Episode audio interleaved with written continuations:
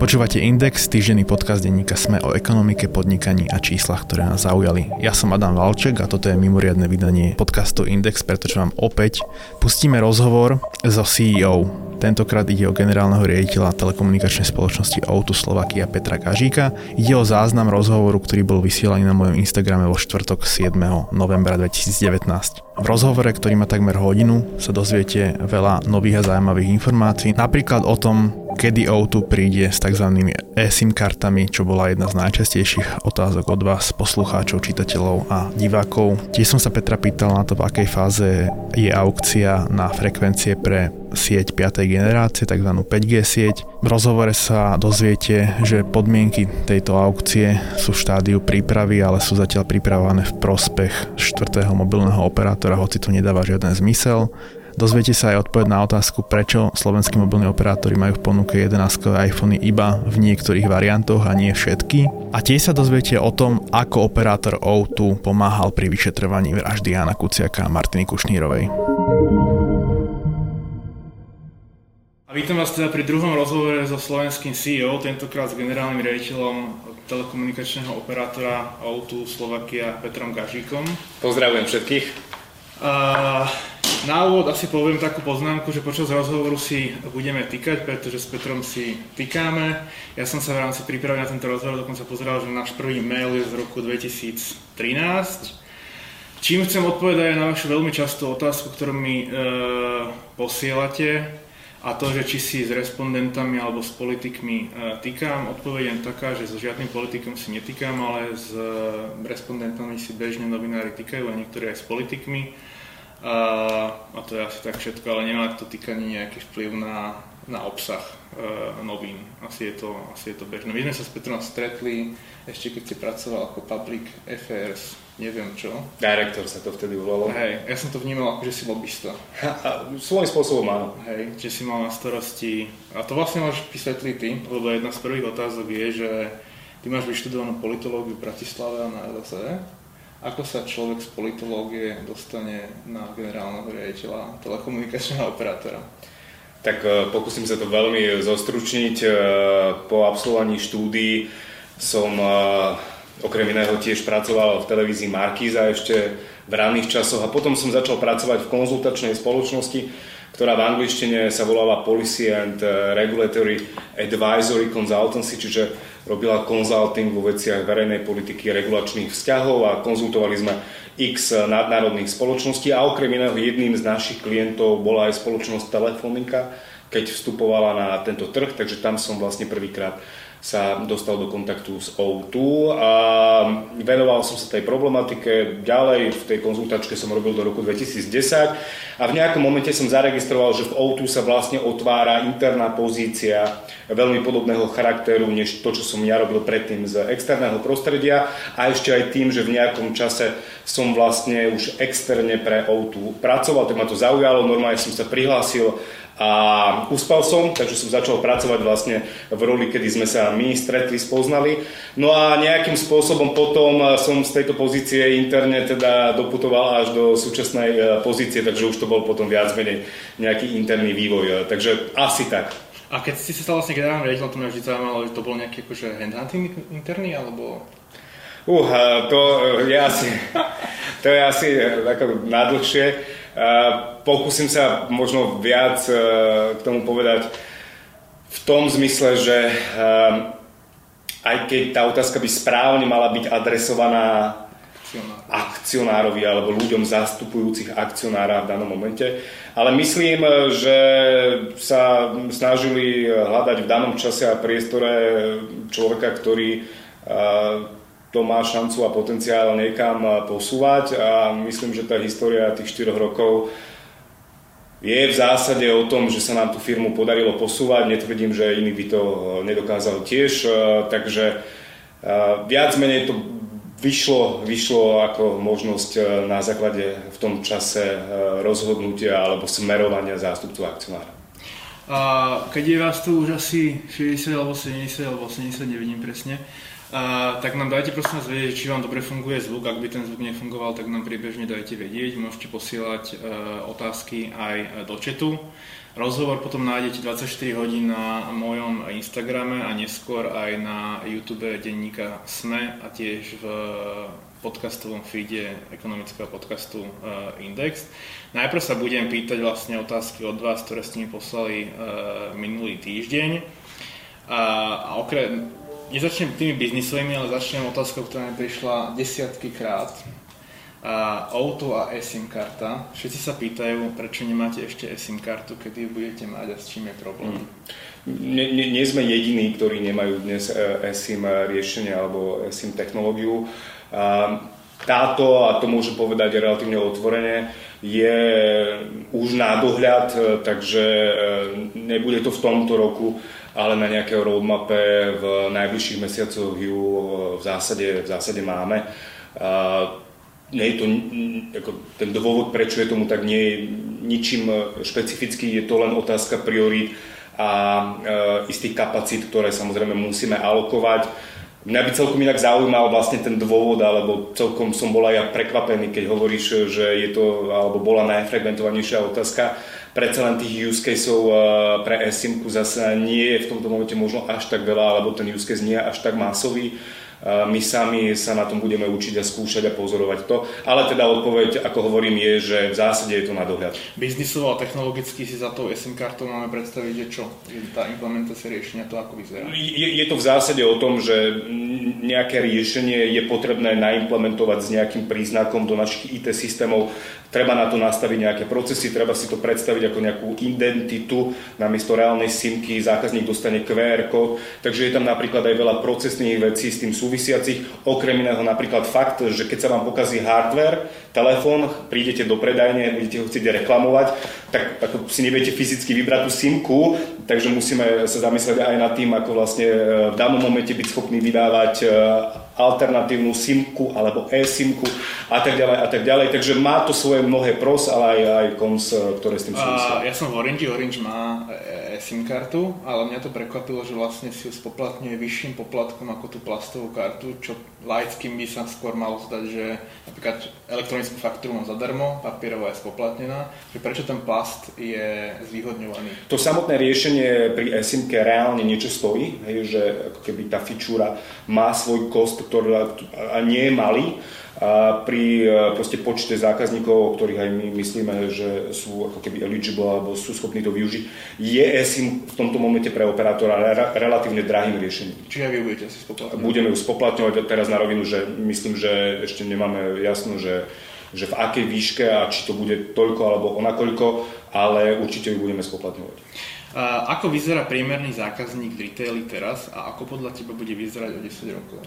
Tak e, to, to, to sú také akože, že, že, že priemerujúce a zovšeobecňujúce otázky, e, ktoré typov ja vôbec nemám rád, e, pretože jeden štýl odpovede by mohol byť, že keďže máme plus 2 milióny zákazníkov, tak našim štatisticky vzatým priemerným zákazníkom je typický občan, ktorého stretávaš, stretávam dennodenne na ulici, mám e, dve deti, je asi ženatý a tak ďalej a tak ďalej. Ale ak by sme zalovili do nejakých štatistik našich, e, ktoré si pamätám, tak viem aj nejaké perličky vytiahnuť. Priemerný zákazník alebo najčastejším krstným menom v našej báze je Peter Uh, to si pamätám teda okrem iného aj kvôli tomu, že ja som Peter. Viem, že najnavštevovanejšou predajňou napríklad je Košický Aupark, nie, nie Bratislava, ale Košická Auparková predajňa. Priemerný zákazník uh, má, má, má smartfón, dátuje a tých ako keby charakteristík je tam, je tam x, ktoré sa dajú uviezť. Asi tak. Priemerný zákazník má Androidový smartfón? Alebo... určite. Určite Android. Čiže ten hype okolo Apple je len hype? To netvrdím, ale väčšinovo je to určite Android. A prišla otázka, ktorú mi možno budeš vedieť odpovedať, že bude Katarína na blate a Vianoce na zlate, to je nejaká narážka na nejakú kampaň? Tak um, neviem, ale ako chcem, chcem, alebo čo viem z toho asi vydedukovať, je, že je to možné, keďže to naše paušalové portfólio je teda označované cez modrý, biely, zlatý a Okay. platinový. Takže je možno, že tá narážka na zlato Dobre. súvisí s našim eh, najčastejšie predávaným paušálom, ktorým je zlatý paušál. Eh, Ten je najčastejšie predávaný, keď je vo vyššej cenovej prúde. že, že je to tak, že on pár, uh, ak si úplne presne uh, pamätám, alebo ak by sme mali byť úplne že presný, tak uh, strieborný, ktorý ešte do minulého týždňa bol na price pointe 20 eur a zlatý, ktorý ešte do minulého týždňa bol na price pointe 30 eur, boli v zásade veľmi uh, vyrovnané. My sme sa vždy samozrejme pozerali viac na to, ako sa nám darí predávať ten zlatý. Hovorím do minulého týždňa preto, lebo vlastne v tomto týždni sme predstavili nové paušály a tam tiež používame tú terminológiu biely, modrý, strieborný, zlatý, ale e, tie paušály sú trochu zmenené. A vlastne priemerný výnos na zákazníka máte aký? Priemerný výnos na zákazníka. Aká je priemerná faktúra? U priemernú faktúru ani neviem, ani netušíme. My sa pozeráme na, na, na ukazovateľ ARPU, to je Average Revenue per User. A fakturácia môže zahrňať e, služby tretich strán a tak ďalej a tak ďalej. A tento ukazovateľ je, je zverejňovaný a aj my ho zverejňujeme. Je samozrejme rozdiel medzi prepaidovým a postpaidovým zákazníkom. Uh, tie, tie, tie čísla ale v zásade sa, sa príliš uh, nemenia. Myslím, že je to okolo 10 eur. uh, 9, 9, 10, 10 eur. A medián nevieš na to? Nie. A jednu otázku poslala aj kolegyňa Zuzana, Kovačík-Hanzelová. A Či cítiš vlastníctvo Petra Kellnera a jeho afinitu k Číne a Rusku? A Pre vysvetlenie pre všetkých followerov, spoločnosť Auto Slovakia je vlastnená investičnou skupinou PPF, ktorej dominantný vlastník je český miliardár Peter Kellner. Ja to ešte trošku rozvediem. A nie, že by som chcel byť formálny, ale tá, tá, tá poznámka je dôležitá pre zodpovedanie tej otázky. My sme a, dcerskou spoločnosťou O2 Česká republika, Práve na burze myslím. 100% dcerskou spoločnosťou, s tým, že v rámci Českej republiky v roku 2015 alebo v rámci O2 Česká republika v roku 2015 došlo k unbundlingu, štruktúrálnej separácii na dobrovoľnej báze, kedy O2 Česká republika bola rozdelená na O2 Česká republika entita, ktorá dodnes pokračuje ako komerčná entita, ktorou my sme dcerou a spoločnosť CETIN, čo je infraštruktúrna spoločnosť, obdobne to poznáte možno v sektore utility a e, prípadne aj iných. Prečo to spomínam? Preto, pretože kým spoločnosť CETIN je 100% vlastnená e, skupinou PPF, tak v spoločnosti O2CZ práve kvôli tomu unbundlingu alebo tej separácii je PPF majoritným akcionárom, ale nevykonáva žiadne riadiace ani manažerské právomoci. A, a teraz k tej otázke necíti. Krátka odpoveď, dlhá, vedel by som menovať ako keby x príkladov, ktoré by niekto mohol udávať, e, či už z pohľadu technológie, ktorú používame, pre ktoré nie je najmenší dôvod e, si akokoľvek myslieť, že e, cez fakt, že PPF bolo, by bol majoritným akcionárom, je tu proste nejaká preferencia toho onoho Číny alebo nečíny. Ako je to s technológiou Huawei? Myslím, že to ovládaš, ale v zásade tá info nie je ako tajná. My dnes gro našej infraštruktúry ranujeme, alebo pre gro našich služieb používame technológiu od spoločnosti Nokia. Takzvané celé 2G a 4G máme od Nokia, čiže hlasové a v tomto momente gro dátových služieb beží na infraštruktúre od Nokia. 3G máme od Huawei, ale 3G je dnes e, skutočne ako dožívajúca technológia, my už sami do nej nejaký čas neinvestujeme a v zásade ona morálne dožíva. E, Je ešte ale x telefónov, e, ktoré sú len 3G compatible, takže my ako keby sledujeme aj tú penetráciu týchto telefónov. No a potom od Huawei používame technológiu v rámci tzv. 4,5G vrstvy alebo produktu, ktorý my nazývame Internet na doma alebo Fixed Wireless Connection ktorý je ale v tomto momente ako, že, že minoritne zastúpený v rámci nášho celého produktového portfólia. Takže toto je dnes ako keby technologicky tá skladba, s ktorou pracujeme. Uh, Kellner nedávno, alebo tá skupina PVF nedávno kúpila CME, ono tie regulatórne povinnosti budú trvať asi 6 až 9 mesiacov, ale vy ste zároveň minulý týždeň predstavili novú, nové portfólio služieb, kde máte zabandlované do, do paušálov obsahové služby rôzneho charakteru. Ja keď som sa pozrel na tú štruktúru tej transakcie, tak vlastne pre Petra, Petra Kellnera má zmysel e, v Čechách to CMI, kde vlastní CETIN, teda infraštruktúru backboneovú, niekde na Balkáne, kde tiež vlastní e, infraštruktúru, len na Slovensku tú infraštruktúru e, nemá. Teda je ako otázka, že či vy nejak e, uvažujete nejaké synergie, ja neviem, že či viac začnete tlačiť e, obsah káblovku, možno tak ako je tu v Českej republike. Ja som si tiež v jednom z slovenských denníkov e, prečítal takú tú novinárskú prešvičku, že len týždeň potom čo došlo k eh, transakcii vo vzťahu k skupine CMI a na Slovensku zahrňajúcou eh, Markizu, spoločnosť Outu predstavila také, také portfólio. A vieš, aká bola moja reakcia? Že išiel som za šéfom nášho IT a povedal som mu, že Jano, ja som nikdy nevedel, že tak rýchlo si schopný dodávať na tom IT. A, tak to hovorím trochu úsmevne, pretože e, ako to nie, že je zhoda náhod, to nejako nesúvisí. Že my sme proste niekedy skutočne začiatkom tohto roka začínali pracovať na propozícii, ktorú sme launchili alebo ktorú sme zverejnili eh, vlastne tento týždeň a to, to akože nie, že nesúvisí, to fakt nemá s tým nič spoločné. Išli sme do toho strategicky z pohľadu toho, akú inú hodnotu vieme našim zákazníkom sprostredkovať v rámci našich kľúčových služieb, ktoré dnes už poskytujeme, a to je hlas a SMS-ky, ktoré ale povedzme, že už sú tak komoditizované, že nejak diferenciovať sa na nich je veľmi ťažké. No a potom sú tam tie dáta. Áno, cez dáta každý je práve ako keby konzumentom to máme všetci v tých smartfónoch, máme tie aplikácie, každý je konzumentom nejakých služieb a preto ich zahrnutie do tých paušalov pevne veríme, nám umožní ako poskytovateľovi tej konektivity, tej skúsenosti, toho vzťahu so zákazníkom predstaviť pre toho zákazníka aj dodatočnú hodnotu. No, to je tá odpoveď, že ono to súvisí tak, že pre toho poskytovateľa obsahu je kľúčový ten poskytovateľ infraštruktúry a asi pre vás ako poskytovateľ infraštruktúry je podstatný ten obsah. Čiže ono späť k tej otázke, že ty sa už dneska zamýšľaš nad nejakými synergiami so CMI napríklad po obsahovej stránke? Ešte k tej infraštruktúre krátko poviem, že áno, my tu dnes nemáme ako O2 Slovakia nejakú že fixnú infraštruktúru.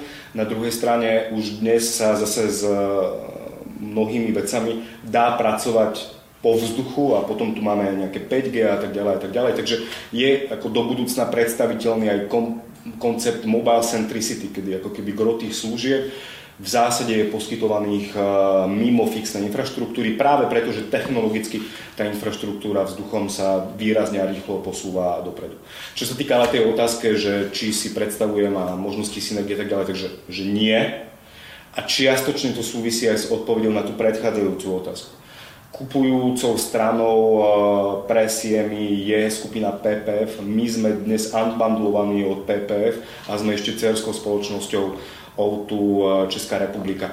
Takže v žiadnom prípade e, sa nad tým ani nevieme zamýšľať z korporátneho hľadiska a z biznisového hľadiska nie je určite v tomto momente e, rolou telekomunikačných operátorov byť content generatorom alebo content providerom Áno, my máme distribúciu a môžeme debatovať o tom, že či je lepšia, horšia, či je do budúcna zmysluplnejšie mať fixnú alebo len mobilnú, ale ako vidíš, alebo ako všetci vidia, aj v rámci toho, čo dnes máme k dispozícii na tej mobilnej strane, sme schopní nejaký kontent integrovať a distribuovať našim zákazníkom. A do akej miery sa vlastne zamýšľate nad tým uh, obsahom alebo multimediálnym prvkom, alebo keď si zoberieme Orange Telecom a Svan, tak oni majú vlastne aj káb, ká, káblovky digitálne IPTV, vy to vlastne neriešite nejak momentálne.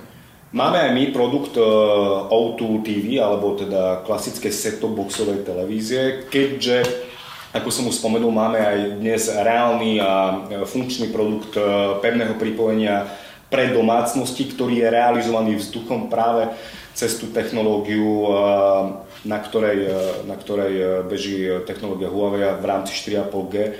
A ako súčasť toho produktu poskytujeme alebo vieme poskytovať aj televíziu. Fakt je ten, že sme v tomto momente v rannom štádiu a že proste potrebujeme ešte nejaký čas k tomu, aby sme si mohli byť skutočne istí, že z kapacitného hľadiska, najmä z kapacitného hľadiska, sme s tým produktom dlhodobo udržateľní.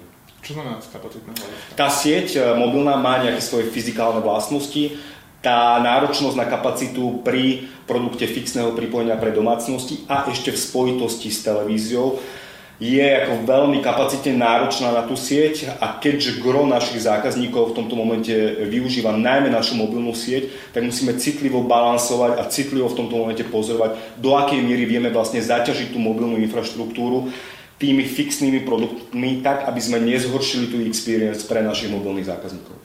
Ty si v rozhovore pre denník N alebo denník E povedal, že štyria mobilní operátory na Slovensku sú hm, priveľa a vysvetľoval si to práve e, náročnosťou investičnou do mobilných sietí. Jedna z otázok od Solverov bola, e, či ste viedli alebo budete niekedy viesť rokovania kúpe štvorky.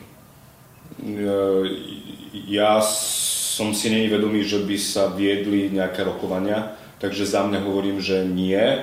A tým ale nejako nespochybňujem to, čo už odznelo aj v tom denníku N a čo teda tvrdím opakovane, že z dlhodobého hľadiska si neviem skutočne predstaviť, e, z akého dôvodu by Slovensko bolo schopné uživiť štyroch operátorov.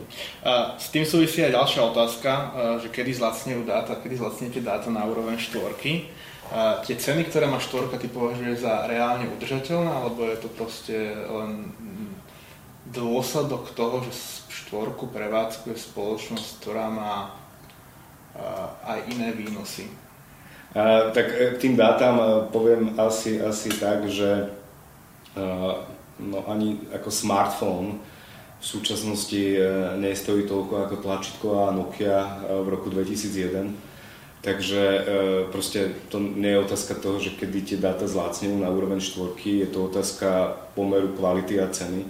A teda pri všetkej úcte e, je neporovnateľné porovnávať operátora, ktorý má tú sieť vybudovanú do nejakej úrovne pokrytia s operátorom, ktorý má dnes e, najvyššie, najväčšie pokrytie 4G e, v krajine.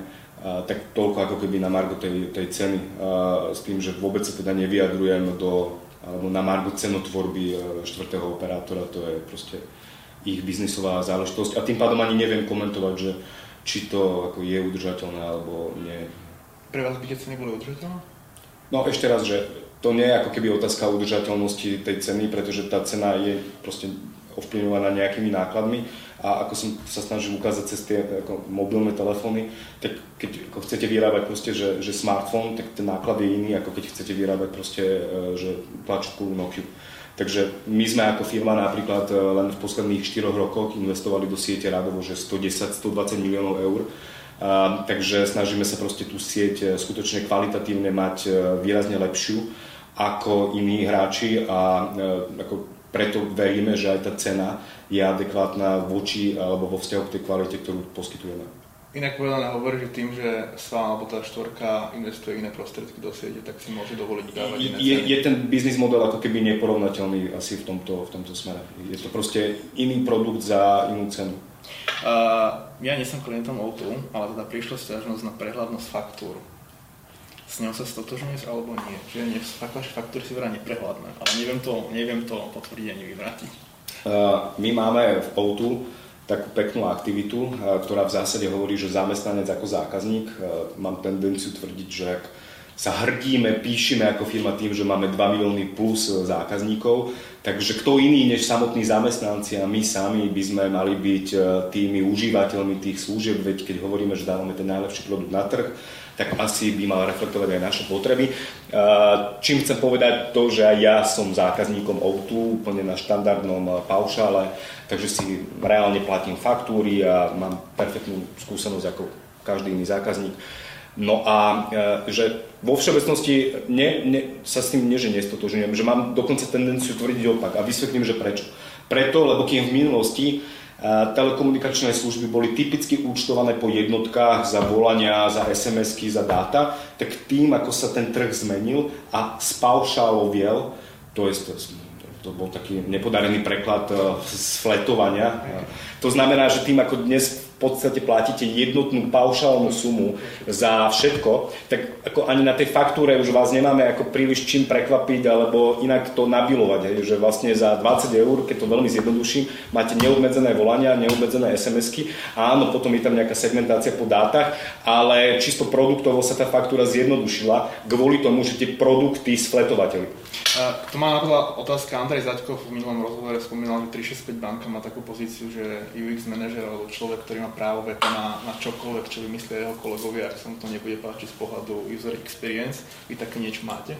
Úplne takto striktne to nemáme, že nemáme proste e, vyslovené, že Vito Guy, ale uh, ako jednak, že myslím si, že táto firma si v mnohom nesie ten odkaz e, zo začiatku a zo svojho vstupu, kedy skutočne sme sa snažili proste najmä tou férovosťou, najmä tým zákazníckým prístupom uspieť a že tak trochu si to všetci nosíme vo vnútri, ale aby to zase nebolo len také akože patetické.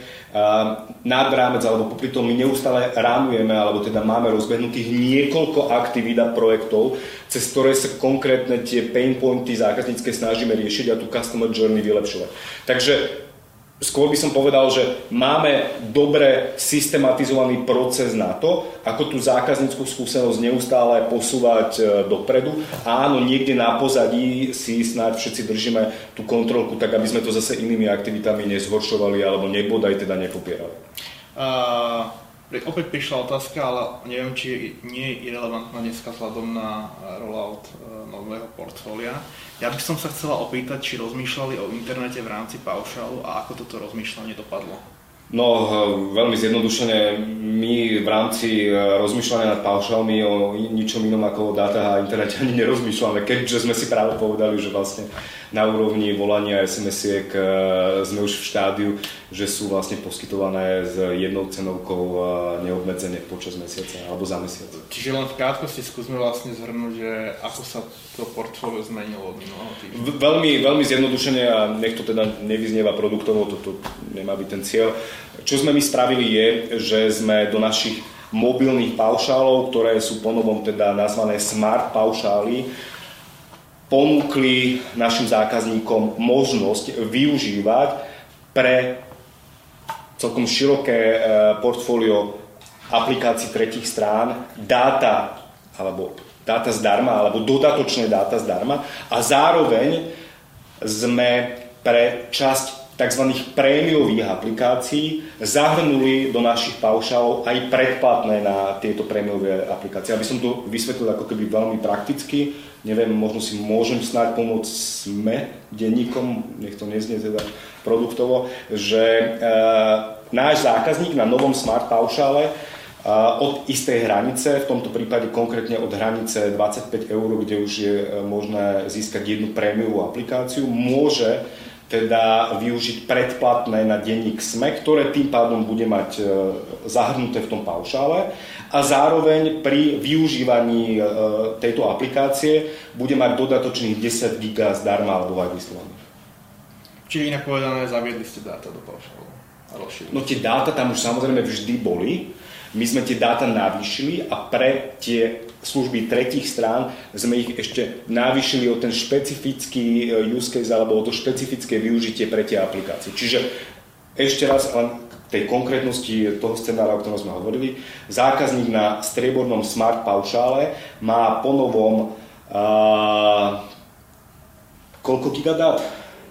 10. Nie, nie, nie, nie, na striebornom. Myslím, že, že jedno, tri, tri. Má nejak, nejakú časť dát, ktorú má v zásade voľnú, ktorú môže využiť ako chce a potom má dodatočných 10 GB dát na jednu aplikáciu, jednu konkrétnu službu. A ďalšia otázka od followera. Počul som, že Outu zaviedla neobmedzenú dovolenku pre zamestnancov. Prvá otázka je, či je to pravda. Je to pravda, je to pravda. OK, čiže aké to má podmienky, aká je motivácia, prečo ste to urobili a neobávate sa zo zneužívania a či tam existuje FUP, čiže nejaké fair user policy?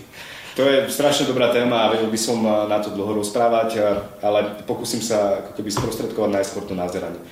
V rámci toho firemného prostredia Všetci vieme, že už sú bežné benefity eh, flexibilného pracovného času, home office a tak ďalej. Keď dovediete do dôsledkov toto uvažovanie, ktoré aj v prípade tých benefitov, ktoré som menoval, vychádzajú z toho, že nepotrebujeme stáť nad zamestnancom a pozerať sa na to, čo robí. Dôležité je, že je k nám lojálny a že dodá to, čo po ňom chceme. No tak ako keby dovedené do dôsledkov, nepotrebujete ani kontrolovať, či je na dovolenke 18, 22 alebo 27 dní, lebo veď mu veríte veríte mu a vážite si to, že on si e, vie ceniť e, slobodu a to, že mu veríte.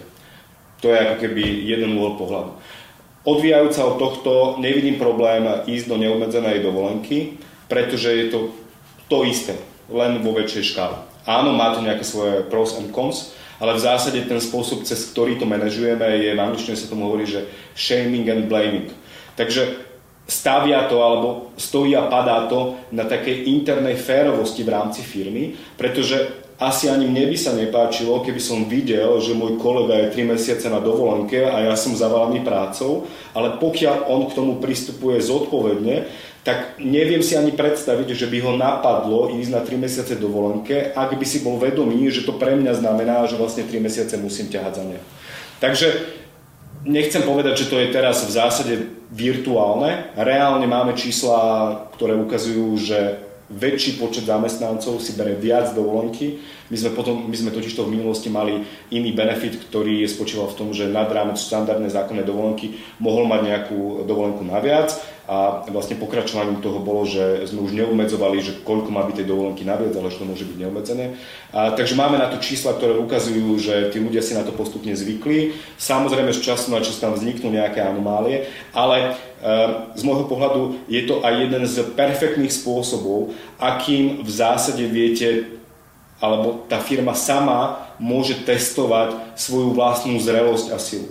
Lebo v ideálnom prípade vy skutočne nechcete e, tú firmu manažovať spôsobom cukrika a biča, ale chcete veriť, že každý vidí zmysel chodiť do práce, že rozumie tomu, prečo to robí a že vníma to, že dodáva nejaký výsledok a pokiaľ ho vie spraviť za 4 hodiny, fajn, pokiaľ si myslí, že e, je férové, aby išiel o 3 dní viac na dovolenku, je to úplne v pohode. Čiže celé to je postavené na tom mentálnom nastavení zamestnancov, že nie sú, nie sú žiadne konkrétne pravidla? Tak to vždy platí a to platí ale aj pri štandardnej dovolenke, že tú dovolenku schvaluje nadriadenie, že to by ako inak eh, nefungovalo. Takže ten management zo strany uh, organizácie tam je.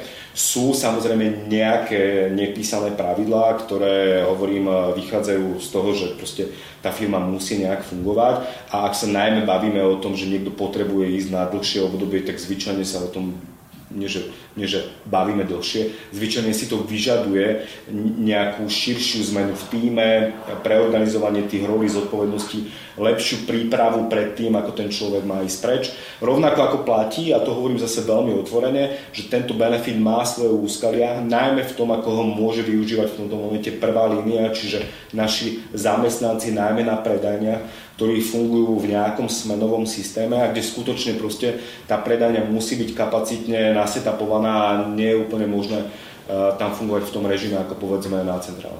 Čiže uh, ešte len detail, to je klasická platená dovolenka.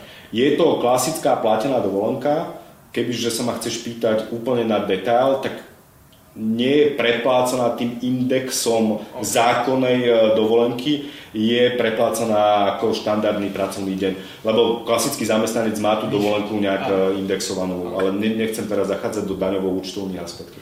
A ďalšia otázka sa týka, rozberali ste aj rozhovore s Týnom Čikovským, prečo verní klienti majú menej výhod ako tí noví.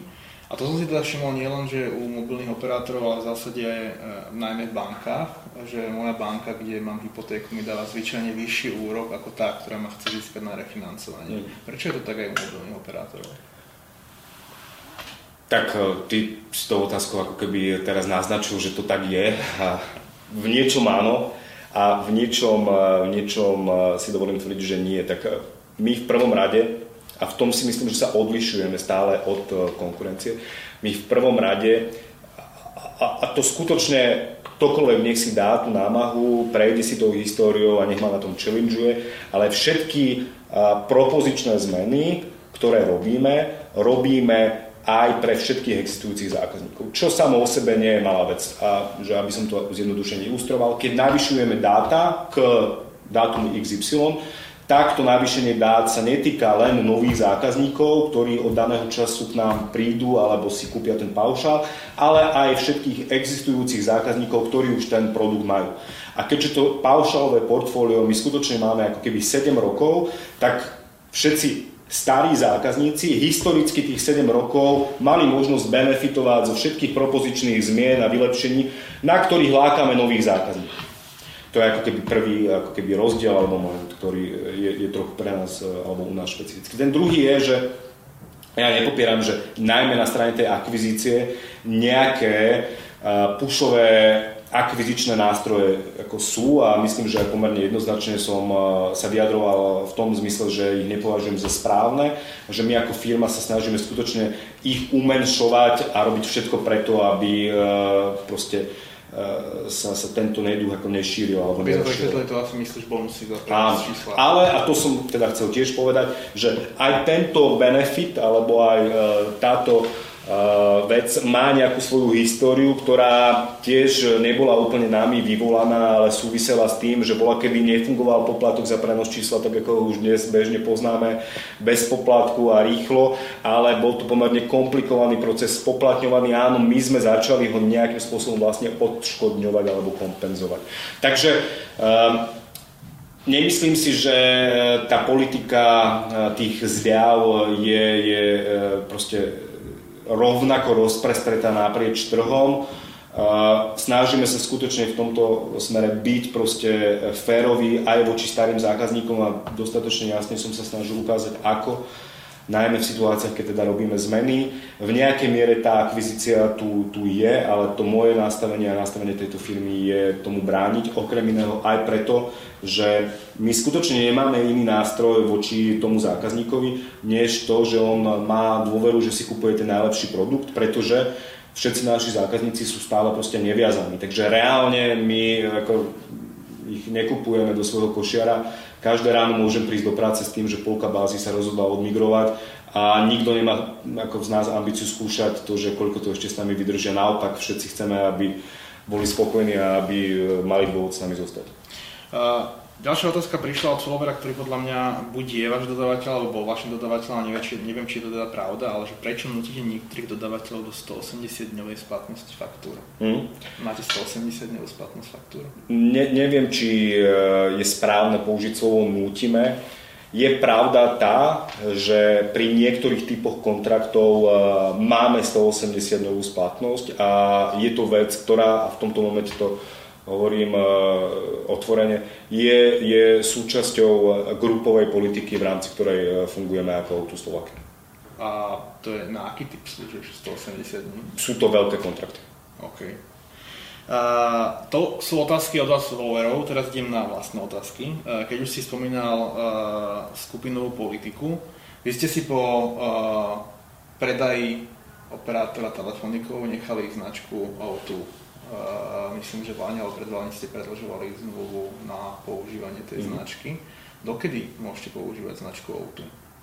Nie je tam žiadne obmedzenie, takže to používanie brandu závisí vyslovene od komerčnej dohody dvoch strán. E, v tomto momente druhá strana je len rada, že operátor pod značkou Outu na Slovensku funguje, že má taký pekný branding, positioning, že za to aj platíme. Takže v tomto momente e, hovorím, je to len vec dohody dvoch strán, pričom ani jedna nevidí dôvod, pre ktorý by táto dohoda nemala pokračovať e, do budúcna. Tie kontrakty sú inak dlhodobé, takže v tomto momente to zase na nejaký čas vôbec nie je téma, ale ako hovorím, ani z dlhodobého hľadiska to nevidíme ako, ako téma. Čiže dlhodobo neplánujete rebranding? Nie.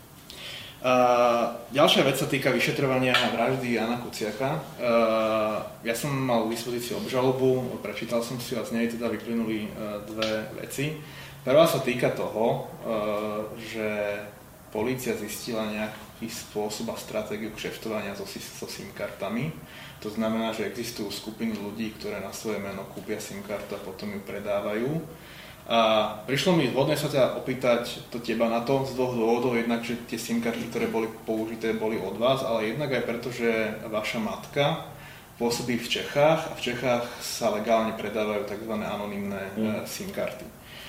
Mňa zaujíma, že ako, na, nakoľko je rozšírený tento neduch, že sa kupujú SIM karty na cudzie mená? A ako to vlastne vstupuje do toho biznis modelu vášho? Je tam viacero otázok v tom pre, preslove tvojom, takže skúsim nejak, nejak postupne. Poprvé fakt, že v súvislosti tej, ktorú si spomenul, tam boli použité karty O2 alebo nie, nie je vôbec relevantná, pretože my fungujeme presne z tohto hľadiska rovnako ako ostatní operátori a to je striktne podľa zákona, takže je len čistá zhoda okolností, že to proste bolo, alebo že tam figurovali naše karty alebo karty zakúpené u nás.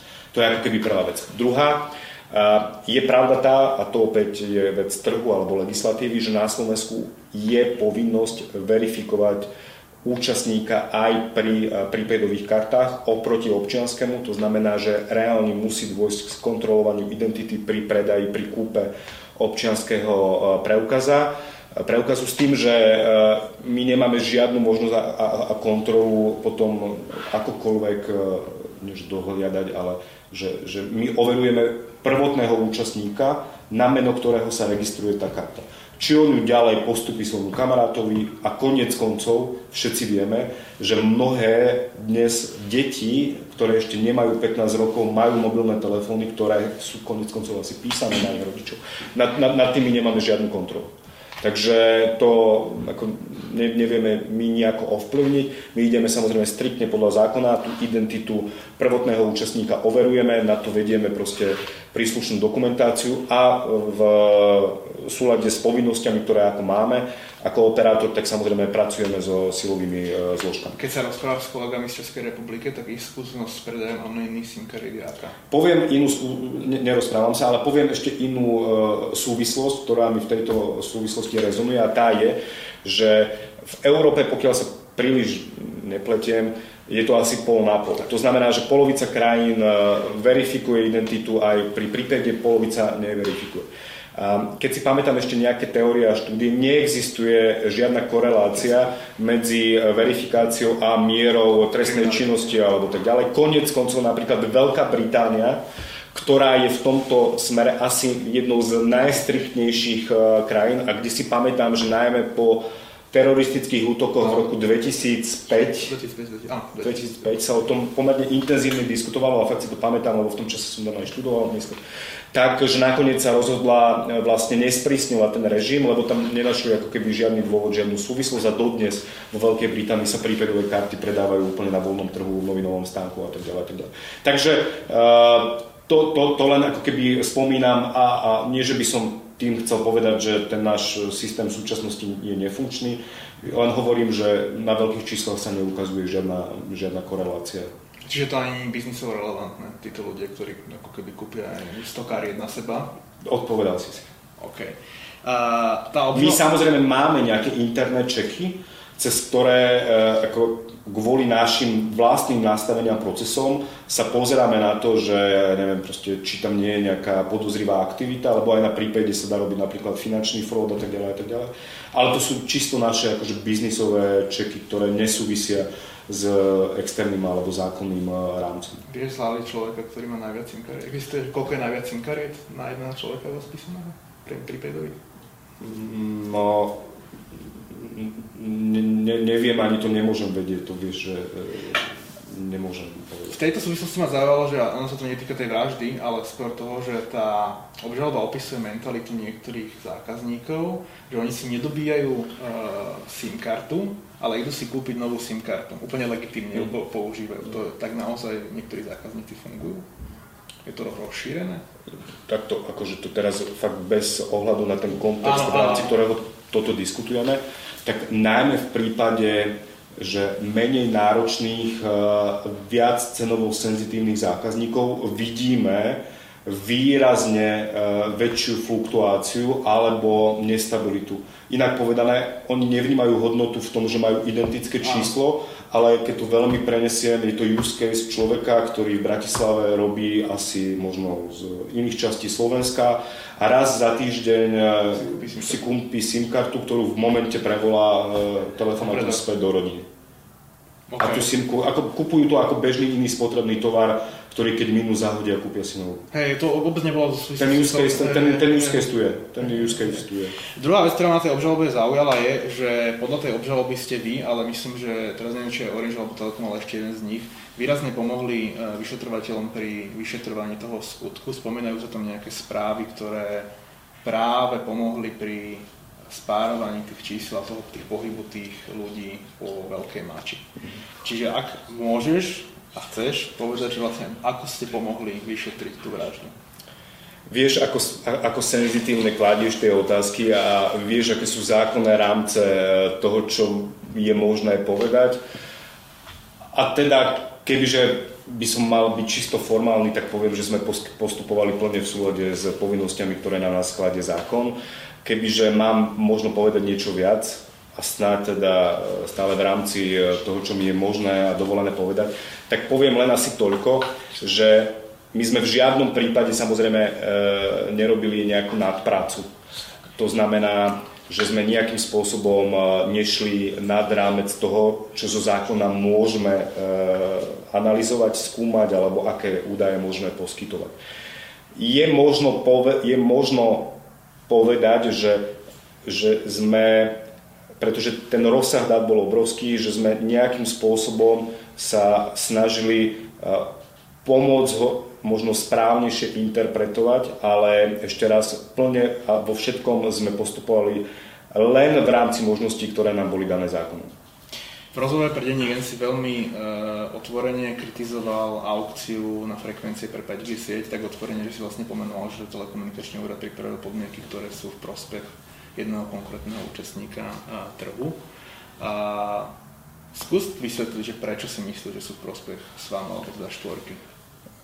Ako, že tu technikáliu toho? Technikáliu. Uh, zjednodušene v rámci tzv. tej 5G aukcie sa rozprávame alebo bavíme o frekvenciách v pásme 700 MHz, čo sú e, inak vlastne tie frekvencie, kvôli ktorým e, možno zákazníci si všimli aj reklamu v televízii, že si majú preladiť svoj televízny príjimač. To sú frekvencie uvoľnené po DVBT e, vysielaní a tie proste rozhodnutím Európskej komisie boli už dávno v minulosti určené pre budúcu mobilnú broadbandovú komunikáciu. Takže bavíme sa o nejakom pásme 700 e, MHz, ktorého nie je nekonečno. To znamená, že je tam len nejaké množstvo tých frekvencií. A teraz veľmi zjednoduším, e, z dôvodov e, najmä fyzikálnych to frekvenčné pásmo má zmysel deliť nejakým spôsobom a keď časť toho spektra vyhradíte pre jedného hráča, tak je možné, že tí zvyšní, v tomto prípade, keďže na Slovensku sú štyria hráči, traja, nebudú mať dostatok spektra alebo nebudú mať vôbec žiadne spektrum pre násadenie e, v budúcnosti 5G. Je to niečo podobné ako s autom. Aj auto má 4 kolesá, keď odmontujete jedno, môže sa vám zdať, že však ako má ešte 3, ale ultimátne na troch už nevie jazdiť. Takže aj keď máte nejaké množstvo frekvencií, tak môže sa vám zdať, že čas toho môžete zobrať a dať jednému, lebo však ako ešte je tam dosť pre tých troch, ale nebude to fungovať. A my dnes vôbec nehovoríme, že to spektrum má získať ten alebo onen. My len hovoríme, že práve kvôli tomu, čo som pomenoval, to je, že vyhradenie spektra nie je len zjavnou výhodou v prospech jedného hráča, ktorý by the way na to nemá žiadny dôvod a o tom sa môžeme baviť uh, ako separátne, ale je akože extrémnym znevýhodnením pre tých ostatných, tak tie podmienky sú skutočne neakceptovateľné. Tak neviem, či sa mi to podarilo vysvetliť, ale asi tak. Podarilo.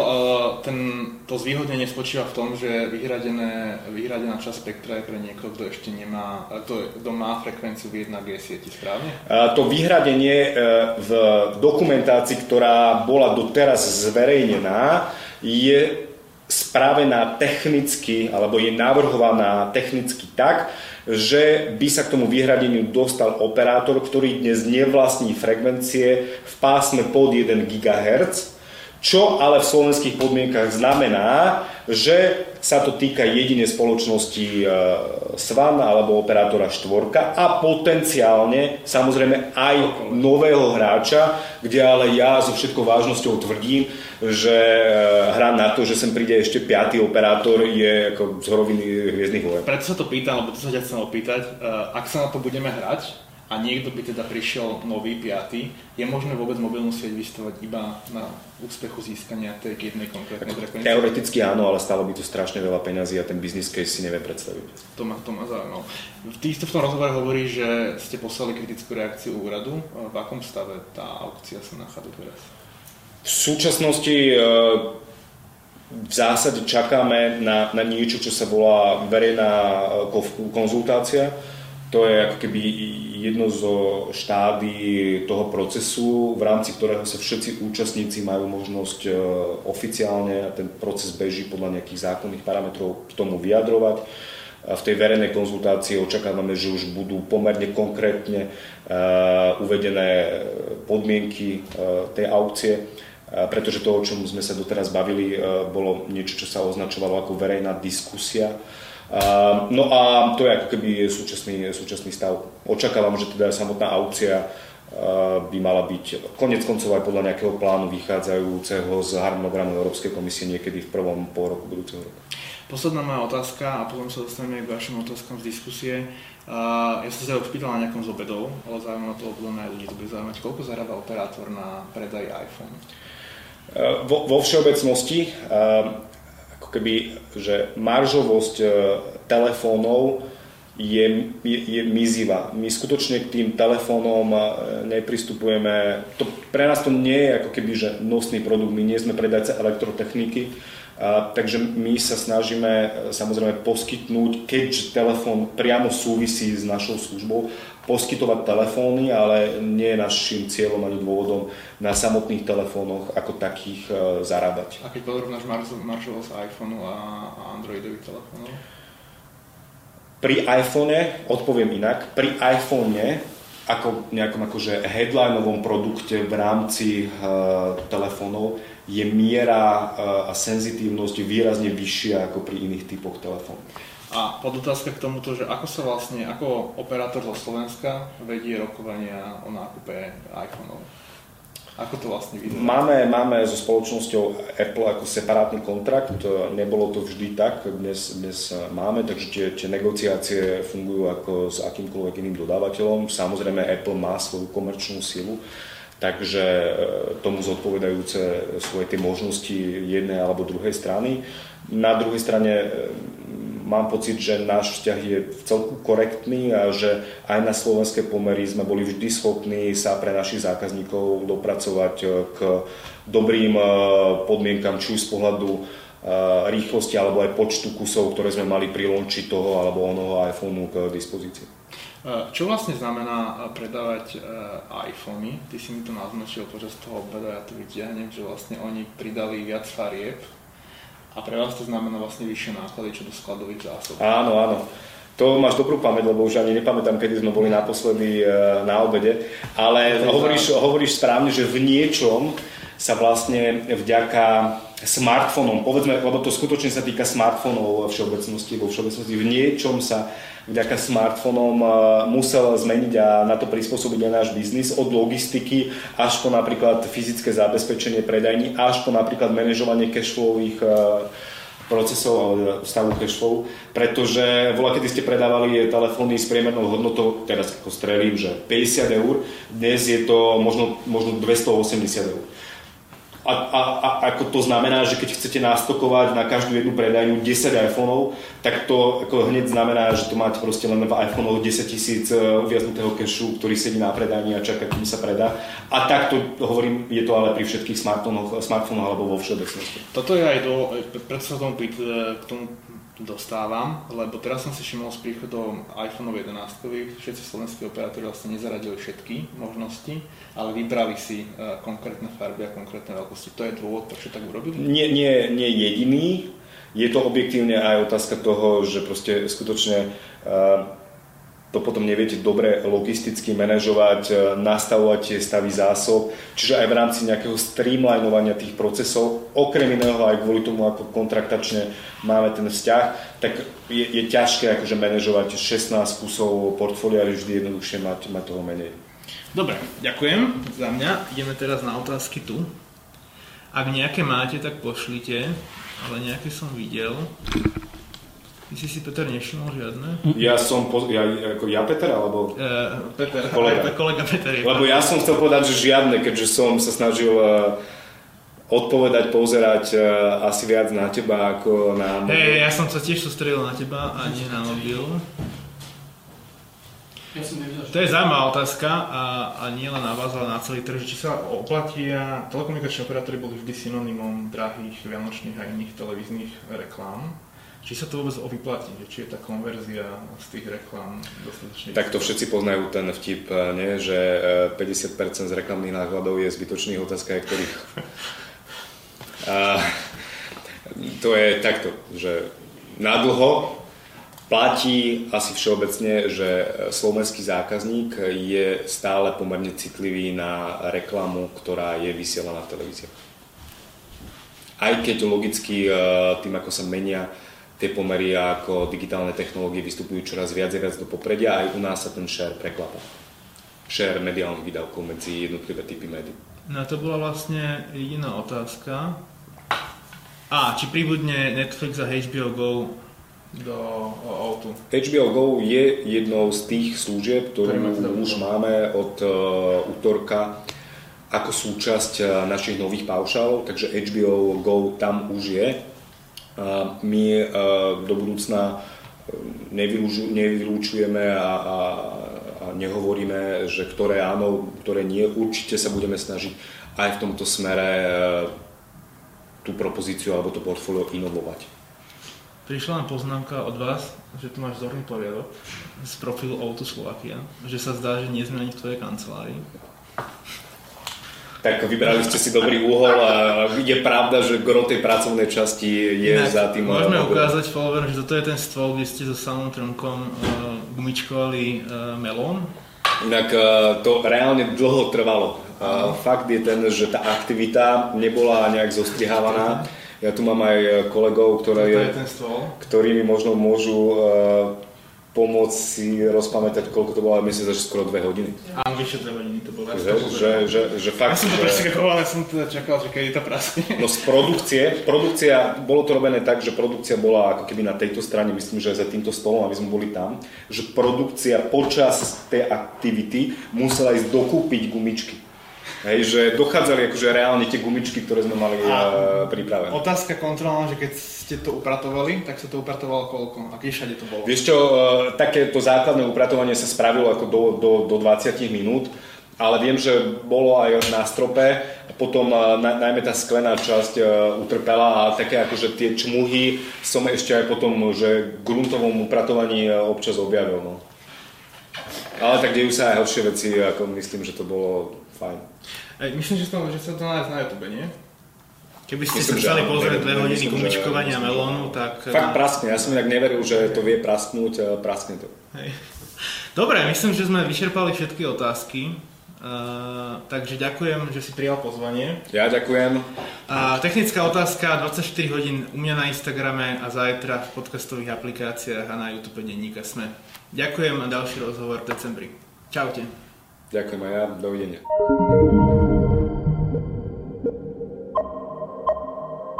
Podcast Index vychádza každý týždeň vo štvrtok. Prihláste sa na jeho odoberanie vo svojej podcastovej mobilnej aplikácii na platformách Google Podcasty, Apple Podcasty alebo Spotify. Všetky diely, ako aj odkazy na témy, o ktorých hovoríme, nájdete na adrese sme.sk lomka index. Ak sa vám podcast páči, môžete ho ohodnotiť. Ak nám chcete poslať pripomienku, môžete sa pridať do podcastového klubu Sme na Facebooku alebo nám napísať e-mail na adresu index.sme.sk Moje meno je Nikola Bajánová. Ja som Adam Valček.